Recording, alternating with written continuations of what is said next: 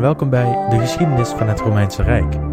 Aflevering 16: De slag bij het meer van Regulus. De vorige aflevering namen we een kleine omleiding langs een alternatieve route door de geschiedenis van de vroege republiek. Vandaag zijn we terug bij een Rome dat de belegering van Lars Porsenna heeft doorstaan. Maar de problemen voor Rome zijn nog lang niet verdwenen.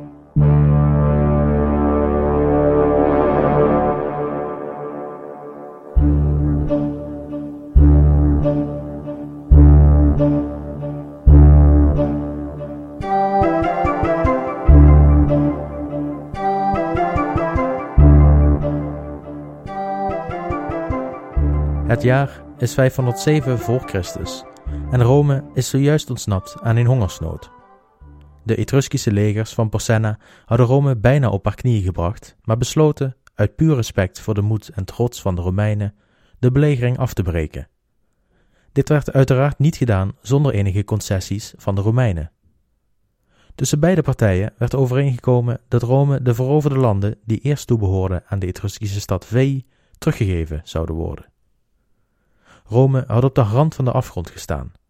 De bevolking was verzwakt en uitgehongerd, en bij het vertrek van de Etruskische legers liet koning Porsenna de voorraden die waren aangelegd in zijn belegeringskamp achter voor de Romeinen. Dit genereuze gebaar van Porsenna zal één stap zijn in een sterk verbeterende relatie tussen hem en de Romeinen, en het helpt Rome bij haar herstel. Direct na het afbreken van de belegering van Rome bleef Porsenna op zoek naar een actie om de oorlog tot een succes te maken. De Romeinen had hij dan misschien niet onderworpen, maar er zal toch één stad geplunderd moeten worden. Hij zal toch iets aan buit mee moeten nemen bij zijn terugkomst in Clusium. Om de invasie van Latium niet volledig uit te laten lopen op een mislukking, besloot de koning een deel van zijn leger onder leiding van zijn zoon Arends te stellen en hem op weg te sturen naar de Latijnse stad Aricia. De Ariciërs waren compleet verrast door het plotselinge opduiken van de Etrusken. De snelheid waarmee de Etrusken op de stad afkwamen bleek niet te stuiten door de Ariciërs alleen. Er werden door de Latijnen boodschappers gestuurd naar nabijgelegen steden om te helpen tegen deze buitenlandse invasie. De coalitie van Latijnse steden werd aangevuld door een groep soldaten uit de Griekse stadstaat Cumae, en juist de Grieken brachten het verschil op het slagveld. De coalitie van Latijnen ging het gevecht met de Etrusken aan, en tijdens het gevecht bleken de ervaren soldaten van Arends te sterk voor de Latijnen. De linies van de Latijnen braken volgens Livius al bij de eerste aanvalsgolf, en de Latijnen vluchtten terug richting een stad. Toen de Etrusken in de achtervolging gingen om de Latijnen te vermorzelen, maakten de Griekse soldaten, welke nog niet hadden deelgenomen aan het gevecht, een tactische flankmanoeuvre. Ze lieten de achtervolgende Etrusken langs hun positie sprinten, en wanneer zij langs waren, vielen de Grieken hen in de rug aan. De Latijnen kregen mee wat er gebeurde, en zij hervonden hun moed om te vechten voor hun stad. Het gevecht veranderde voor de Etrusken van een zeer makkelijke naar een ongelooflijk moeilijk gevecht. En het feit dat zowel voor als achter hen vijanden opdoken, maakte dat de overwinning uiteindelijk ging naar de Latijns-Griekse coalitie. Een groot deel van de Etruskische legers werd vernietigd, maar er waren een aantal soldaten welke ontsnapt waren van het slagveld. Zij zochten hun vlucht in Rome, daar er geen andere veilige steden waren in de buurt. De vluchtelingen, ongewapend en smekend, werden vriendelijk opgevangen door de Romeinen. Waarom de Romeinen hen vriendelijk zouden opvangen is mijn raadsel, en Livius geeft daar ook geen verklaring voor, maar zo het geschiedde. De soldaten werden verdeeld onder verschillende gezinnen om opgevangen te worden. Nadat ze hersteld waren van hun verwondingen, vertrokken de meesten weer richting Clusium, en hier vertelden zij aan koning Porsenna en de bevolking hoe gastvrij ze wel niet waren ontvangen door de Romeinen. Sommige soldaten bleven echter ook achter in Rome, uit dankbaarheid naar de bevolking als ook uit dankbaarheid voor de stad.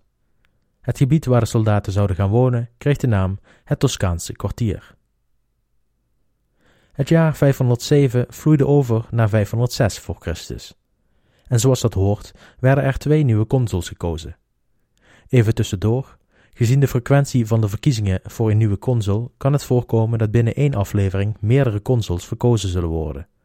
Schrik niet als je ineens namen van nieuwe consuls voorbij hoort komen. Wanneer ze onthouden moeten worden omdat ze terugkomen in het verhaal, zal ik dat benoemen. De nieuwe consuls van dit jaar waren Spurius Lartius en Titus Herminius Aquilinus. Deze twee waren helden uit de oorlog met Porsenna. Weet u nog, toen ik zei dat twee hoge officieren spijt kregen van een oneervolle vlucht en besloten om Horatius Coclus de hulp te schieten in zijn heroïsche daad bij de verdediging van de Pont Sublicius?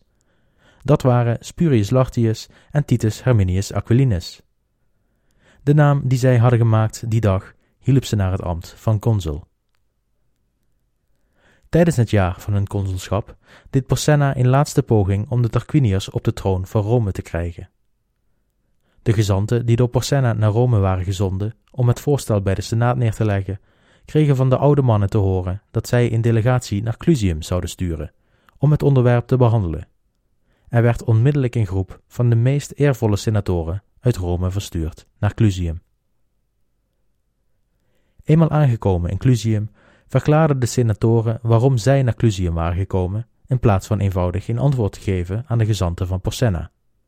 Ze stelden dat ze makkelijk tegen de gezanten hadden kunnen zeggen dat Rome nooit meer een koning zou dulden, maar ze waren juist naar Clusium gekomen om ervoor te zorgen dat deze discussie tussen Rome en Porsenna voor eens en altijd begraven zou worden. De Romeinen wilden voorkomen dat na een uitwisseling van zoveel vriendelijkheid er irritaties zouden kunnen ontstaan tussen beiden. Wat Porsenna echter vroeg aan de Romeinen zou als consequentie hebben dat zij hun vrijheid zouden verliezen. En zoals Porsenna had gemerkt tijdens de oorlog, de Romeinen zijn zeer gesteld op hun vrijheid. De senatoren stelden dat ze hun eigen ondergang niet wilden bespoedigen en dat ze om deze reden tegen het verzoek moesten ingaan van iemand waar ze niet tegen in wilden gaan. Rome was geen monarchie, maar een vrije stad. De Romeinen openden nog liever de poorten voor de vijand dan voor hun koning. De enige manier om een einde te maken aan de vrijheid van de stad was door de stad te vernietigen. Ze smeekte de koning: Als u wenst dat Rome veilig is, sta dan toe dat zij vrij is. Porsenna werd nogmaals geraakt door het eergevoel van de Romeinen, en met een gevoel van medeleven en respect antwoordde de koning: Gezien jullie onveranderlijke vastberadenheid, zal ik Rome niet langer lastigvallen met vruchteloze voorstellen. Ook zal ik huizen Tarquinius niet langer in hoop laten verblijven dat ik hen zal helpen aan de troon van Rome, daar ik nu overtuigd ben van de onmogelijkheid. De Tarquiniërs zullen een andere plaats van ballingschap moeten zoeken, om de vrede tussen onze steden te bewaren. Om de strijdbijl tussen de twee steden te begraven, voegde Borsenna nog een gebaar van vriendschap toe aan zijn al vriendelijke woorden. Hij gaf de landen die Rome had terug moeten geven aan Veii onder het vredesverdrag terug aan de Romeinen. Lucius Tarquinius Superbus hoorde van het besluit van Porsenna en hij vertrok uit de stad. Hij vertrok zelfs uit Etreurië en hij zocht zijn heil in Latium, en wel in de Latijnse stad Tusculum. Deze stad werd geregeerd door zijn schoonzoon Mamilius Octavius. Deze man vangt Superbus met open armen op en zal een grote rol spelen in de oorlogen die zullen ontstaan tussen Rome en de Latijnen. Dat jaar ging zonder noemenswaardige dingen voorbij en er werden in 505 voor Christus wederom nieuwe consuls gekozen. Het zijn Marcus Valerius Volusus en Publius Postumius Tubertus. De eerste van de twee was een broer van Publius Valerius Publicola, een van de vorige consuls. Ook deze twee consuls waren bekend van een strijd tegen de Etrusken, en zij waren populaire figuren onder de bevolking. Tijdens dit jaar brak er een relatieve kleine oorlog uit met de Sabijnen. De Sabijnen werden makkelijk verslagen door Rome en de consuls kregen een triomftocht door Rome. Dit is eigenlijk alles wat er gebeurde dit jaar en al snel werden er nieuwe consuls verkozen. Met het oog op de dreiging vanuit zowel de Sabijnen als Tusculum was Rome alert voor een oorlog. Om deze reden kozen ze twee bekenden als consul. Het waren nogmaals Publius Valerius Publicola en Titus Lucretius. Zij hadden Rome door de belegering van Porsenna geleid en werden nu weer aangesteld voor de waarschijnlijke oorlog die stond uit te breken. Gelukkig voor de Romeinen braken er oneenigheden uit tussen de Sabijnen zelf. Een deel van het Sabijnse bestuur wilde namelijk oorlog met de Romeinen, maar een ander deel was voorstander van vrede. Uiteindelijk won het oorlogzuchtige kamp de machtsstrijd en het vredeskamp verliet het Sabijnse grondgebied, op weg naar Rome. De vooraanstaande edelman Appius Claudius van de Sabijnen kwam met zijn gevolg naar Rome en zorgde voor nogmaals een flinke groeispurt voor de stad. De Sabijnen kwamen met honderden tegelijk aan in Rome en uiteraard opende de eeuwige stad haar poorten voor deze nieuwe Romeinen. Deze Appius Claudius maakte snel naam in Rome en hij werd dan ook snel toegelaten tot de Senaat. Zijn familie werd een hele belangrijke in de Romeinse geschiedenis en dit geslacht zal vele bekende namen voortbrengen, waaronder de keizers Tiberius en Claudius. Maar dat is iets voor latere tijden. Terwijl Appius Claudius net verkozen was tot de Senaat, waren de consuls met een leger al onderweg naar Sabijns grondgebied. Het feit dat Claudius was gevlucht en de oorlogszuchtigen de macht hadden, betekende dat vroeg of laat de oorlog uit zou breken. En een preventieve aanval was dus op zijn plaats. Het Romeinse leger was veel te sterk voor de overvallen en verdeelde Sabijnen, en de gevechten die volgden werden allemaal gewonnen door Rome. De Sabijnen leidden zoveel verliezen en raakten zodanig verzwakt dat ze tientallen jaren geen problemen zullen veroorzaken voor de Romeinen.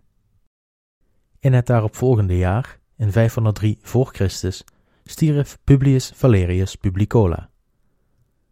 Aan deze geliefde consul werden zowel de kunsten van de oorlog als van de vrede toebedicht. Maar ondanks dat zijn reputatie zo gigantisch was, bleek zijn fortuin niet eens genoeg om zijn begrafenis te betalen. De staat besloot hem een grootse begrafenis te bezorgen, en hij werd om hem gerouwd zoals men om Brutus had gerouwd. Tijdens deze periode startten de problemen voor de Romeinen. In Latium rebelleerden twee Latijnse steden tegen Rome. Het waren de steden Pometia en Cura, en zij spraken hun loyaliteit uit aan een stam genaamd de Aurunci. De consuls bestegen hun paard en vertrokken met het Romeinse leger Latium binnen. Hier werden ze opgewacht door een immens leger. Hoe groot het leger was, of hoe groot dat van de Romeinen, is overigens onbekend. Maar Livius zegt immens. Ondanks de grootte kon het vijandige leger de opmars van de consuls niet stuiten. Ze trokken zich terug naar de stad Pometia, waar het vervolg van de oorlog zich zou afspelen. Dit deden ze niet zonder slag of stoot. Tijdens de oorlog hadden de Pometiërs zich al misdragen door ongewapende en gewonde Romeinse soldaten te vermoorden. Maar ook de gevangenen werden zonder proces vermoord, tegen alle afspraken van oorlogsvoering in. Het jaar erna, met nieuwe consuls, vertrokken de Romeinen weer richting Pometia, ditmaal om de stad in te nemen. Het verzet rond de stad was echter heviger dan verwacht, en de eerste poging van de Romeinen mislukte. De Romeinen maakten gebruik van vinea. Dit is een belegeringswerktuig dat de Romeinen beschermde van projectielen van de vijand. Denk aan speren, pijlen, stenen en dergelijke. Het werkte als een afdak waaronder de soldaten veilig tot aan de muur van de stad konden komen. Echter, toen de Romeinen dichter bij de muur kwamen, gingen de poorten van de stad onverwacht open, en een groep Latijnen stormde de poorten uit met fakkels en andere brandbare voorwerpen. Ze vielen de soldaten met de Vinea aan, in een zelfmoordmissie, en het lukte ze om de belegeringswerktuigen te verbranden. De Romeinen verloren hun beschutting en ondanks dat ze de uitgebroken Latijnen makkelijk vermozzelden, waren ze nu makkelijk prooi voor de schutters op de stadsmuren. Vele Romeinen raakten gewond, waaronder de twee consuls, en de belegering moest worden afgebroken om te hergroeperen. Het leger keerde terug naar Rome om te herstellen van de verwondingen en om de belegeringswerktuigen te herstellen voor een tweede poging. De Romeinen keerden terug aan de muren van Pometia met een groter leger en een grotere haat jegens de stad. De Vinea werden in stelling gebracht en de Romeinen slaagden erin om de muren te bereiken en te bedwingen. De stad gaf zich snel over nadat de eerste Romeinen de muur betraden hadden.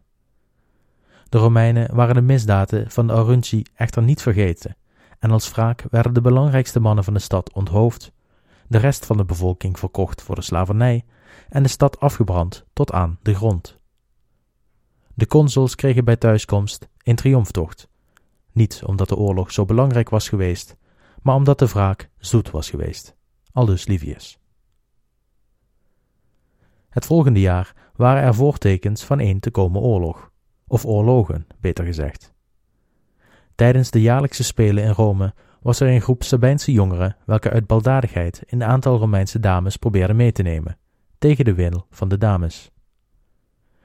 Deze scène doet uiteraard denken aan de Sabijnse maagdenroof, en de Romeinse omstanders die het zagen gebeuren waren er dan ook als de kippen bij om de Sabijnse jongeren tot de orde te roepen. De interventie liep echter al snel uit op een handgemeen, en zelfs bijna tot een regelrecht gevecht tussen de Sabijnen en de Romeinen. Tegelijkertijd kwam er een bericht uit Latium naar Rome. Dertig Latijnse steden en dorpen, vooral in het zuidelijke gebied van Latium, zouden een liga hebben opgericht. De Latijnse Liga, zoals de samenwerking bekend zal komen te staan, was op aandringen van Octavius Mamilius, de schoonzoon van Tarquinius Superbus, opgericht ter bescherming tegen aanvallen van buitenaf. Althans, zo werd naar buiten gecommuniceerd. De Romeinen waren ervan overtuigd dat de Latijnen van plan waren Rome terug te brengen onder het juk van Superbus.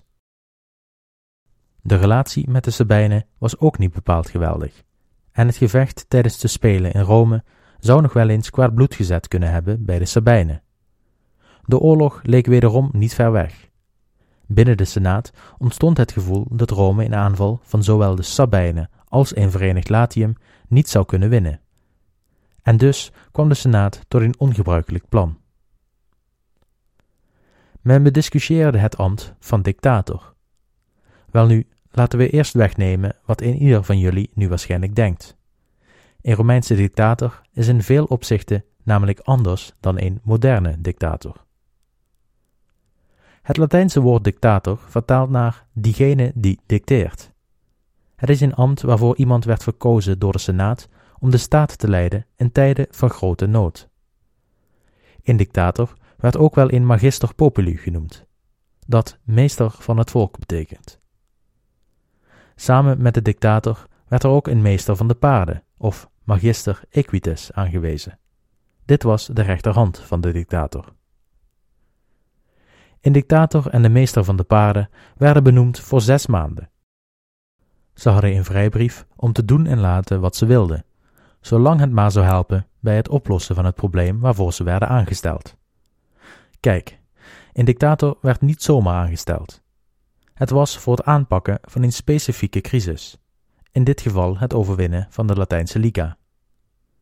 De macht van de dictator was onbegrensd, mits binnen het redelijke voor het volbrengen van zijn doel. Wat een dictator ook voor een wetten wenste, ze werden aangenomen zonder tussenkomst van senaat of volkstribuun.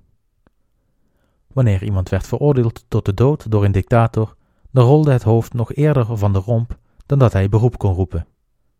Een beroep tegen een beslissing van een dictator was dan ook onmogelijk. Het enige waar een dictator aan gehouden was, was dat na zes maanden, aan het eind van zijn termijn, hij zijn dictatorschap neerlegde. Wanneer de crisis voorbij was, kreeg hij een klop op de schouder en nam de Senaat het weer over. Wanneer de crisis niet voorbij was, koos de Senaat een nieuwe dictator voor een termijn van weer zes maanden. Het enige waar een dictator zich verder druk over moest maken, was dat hij niet werd verdacht van het nastreven van koningschap. Want al mocht je dictator zijn, iemand die deed voorkomen of hij koning wilde worden, mocht door een ieder straffeloos worden vermoord. Ook de dictator. De benoeming van de eerste dictator was spannend voor de Romeinen, gezien dit wel heel erg leek op een koningschap. Het was namelijk maar de vraag of de aangestelde dictator ook zijn taken neer zou leggen na het verlopen van de termijn.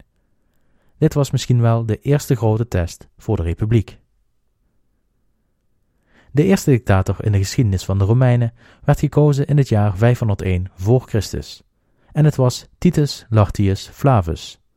Hij was tevens consul van dat jaar, maar de keus was op hem gevallen doordat de andere consul, die op dat moment de fasces droeg, hem naar voren schoof als dictator.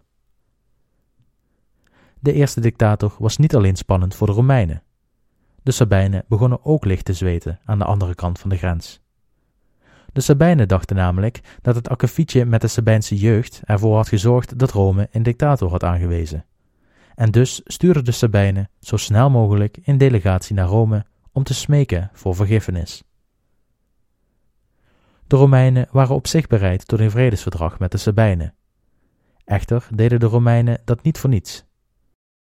Ze zeiden: We kunnen de jeugdigen vergeven voor hun onbezonnenheid, maar de volwassenen die constant met oorlogstaal jegens Rome spreken, zijn alles behalve vergeven. Het voorstel van de Romeinen was om de kosten van de oorlog tegen de Sabijnen een aantal jaren ervoor te laten betalen door de Sabijnen. Maar zij konden het wederom niet eens worden onder elkaar. De oorlog werd verklaard, maar een gevecht bleef uit. Beide kampen waren niet bereid de eerste stap te zetten, en de benoeming van de eerste dictator kwam niet direct met grote overwinningen in oorlog. De dictator hield in zijn termijn een nieuwe census om het volk in te schalen. Hij onderhandelde met Latijnse steden om oude vriendschappelijke banden aan te halen tegen de Latijnse Liga en hij overzag de verkiezingen van nieuwe consuls. Zes maanden na zijn aantreden legde hij zijn functie weer neer en ging Rome verder zoals altijd. Rome haalde opgelucht adem. De jaren erna waren relatief rustig. Het is echter in 409 voor Christus dat de oorlog met de Latijnse Liga dan eindelijk op het punt staat uit te breken. De Latijnse Liga wordt steeds agressiever. Ze sturen delegaties naar Latijnse steden met de vraag of ze bij de Liga wilden komen. Dit was eigenlijk geen vraag, maar een opdracht. En de steden die weigerden, werden aangevallen en met geweld ingenomen. Zo kon het dat in de achtertuin van Rome de macht van de Liga steeds groter werd, en Rome moest iets doen. Het begon allemaal met de belegering van Fidenae door de Romeinen. Daarna veroverde Rome nog twee Latijnse steden. De maat was vol. De spanningen, welke in jaren waren opgebouwd, stonden op het punt om los te schieten. De Liga verklaarde de oorlog aan Rome en Rome, voor de tweede keer in haar geschiedenis, stelde een dictator aan. De keuze viel deze keer op Aulus Postumius. De dictator had de opdracht om de Latijnse Liga te verslaan, en hij verzamelde zijn Romeinse legers meteen en marcheerde naar Latium. Eenmaal in Latium kwamen ze bij het meer van Regulus, en aan de horizon van dit meer zagen zij het leger van de Latijnen dat op hen stond te wachten. De scouts van de Romeinen hadden de Latijnen al een tijd eerder gezien en bekeken. En toen de dictator met zijn troepen aankwam bij het meer, spoedde een van hen naar de dictator. Hij sprak het nieuws aan de dictator. Het leger wordt aangevoerd door Octavius Mamilius en Lucius Tarquinius Superbus. Het nieuws dat de oude koning de leiding had over het leger van de vijand bracht een motivatie naar boven bij de Romeinen die zij lang niet meer gevoeld hadden. Het zou wel eens de dag kunnen worden van de wraak van de republiek de dag dat Tarquinius Superbus eindelijk zijn laatste adem zou blazen. Rome had de kans om zichzelf te bevrijden van de angst voor tirannie. De Romeinen wilden kosten wat het kost ervoor zorgen dat Superbus niet zou ontsnappen. En bij het horen van het nieuws liet dictator Postumius zijn troepen direct opstellen in gevechtsformatie, en ze marcheerden op de vijand af. Het was niet alleen een gevecht voor de vrijheid van Rome, maar voor de onderwerping van alle Latijnse steden.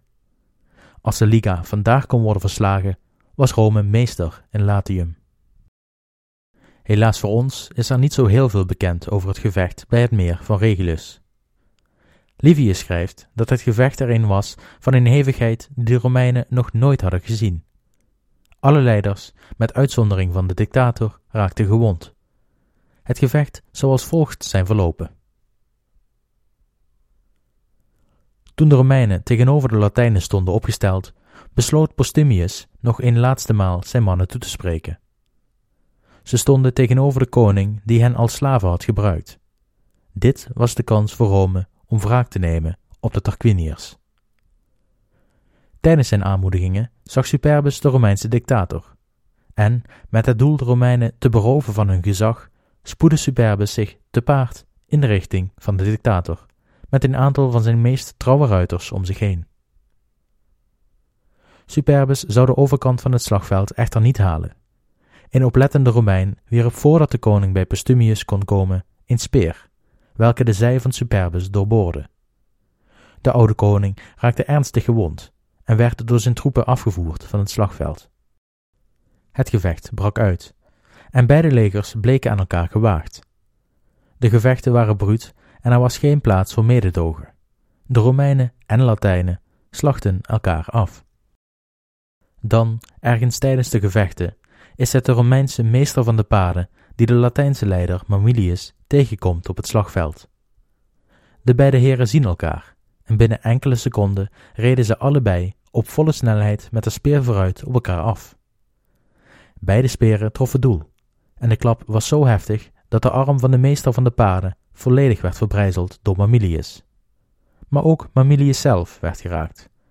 De speer van zijn tegenstander had hem geraakt in zijn borst, en ook hij kon niet verder vechten. Hij werd door zijn troepen teruggetrokken achter de linies. De Latijnen verloren hun moed. Zowel Superbus als Mamilius waren gewond geraakt. Mamilius zag de wanhoop in de ogen van zijn soldaten, en hij besloot dat dit het moment was om zijn troef te spelen. Hij gaf het commando, en achter de stofwolken die opstegen uit de gevechten verscheen een cohort aan Latijnse troepen. Echter, wat bleek?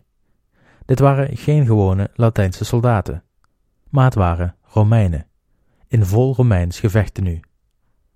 Het waren de trouwste volkers van Superbus, gehard door de oorlogen die zij reeds hadden gevochten voor hun koning en zeer gemotiveerd om wraak te nemen op de Romeinen, die hen en hun gezinnen hadden verbannen uit de stad en nooit meer naar hen hadden omgekeken.